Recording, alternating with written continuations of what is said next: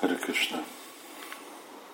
Biztos uh, hallgatók Magyarországon már megkapták a hírt, hogy a pápa lemondott a pozíciójáról, helyzetéről.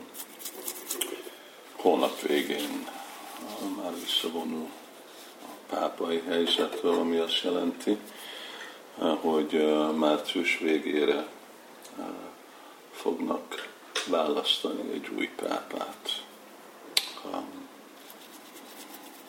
85 éves, egészsége nem jó, az egy természetes dolog. És amit olvastam tegnap,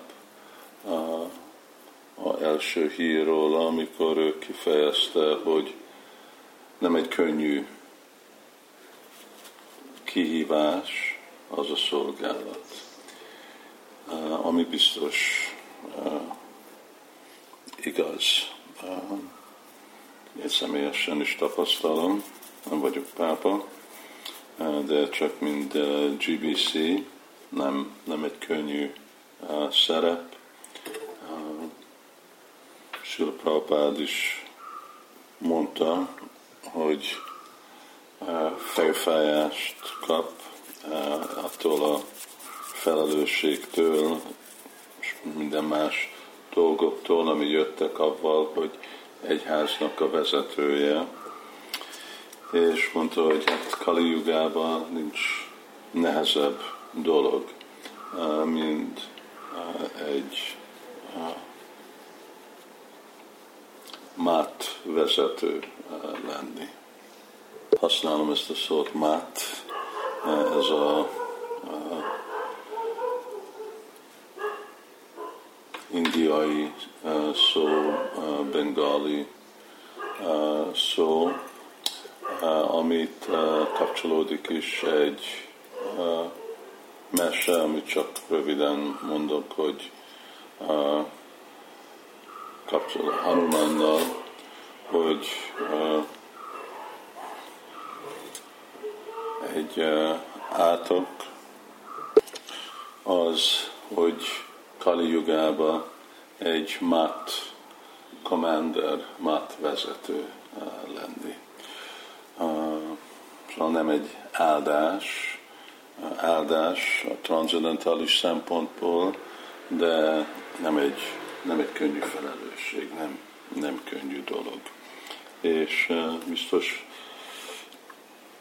amikor uh, egy milliárd követő van, uh, egy 2000 éves egyháznak a integritását fenntartani, főleg egy olyan időpontban, mint ami volt utolsó években, ami óta a múlt pápa elhagyta, és ez a gyerek erőszakolás, ami kijött a szexuális erőszakolás, ami kiderült, hát majdnem világon át más helyeken, a katolikus iskolákba vagy intézményekbe, az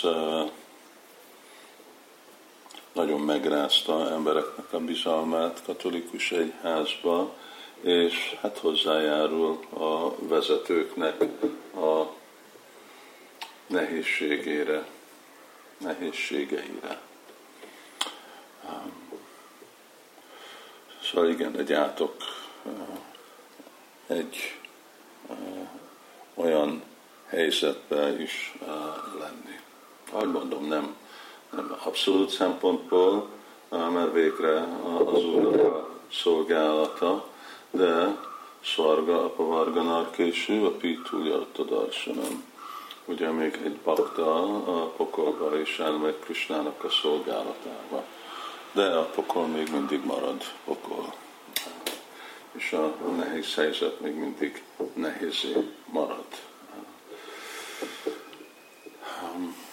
És még ha emberek Kali jobban és jobban elhagynak egyházokat, vallásokat, és a hajlamuk inkább érzékkielégítésre és olyan dolgokra, amiknek nem szabályozza az érzékkielégítését, ami kimondja, hogy az a portusz egy bűn, vagy szexuális életet házasságon kívül egy bűn, vagy ne csinálják, de még mindig ugye Kali a képmutatásnak is a, a kora, és akkor ugyanazok az embereknek még van elvárásuk is, és másoknak is, őszinte embereknek is, a vallásos embereknek nagy elvárása a egyházaktól, egyház vezetőktől.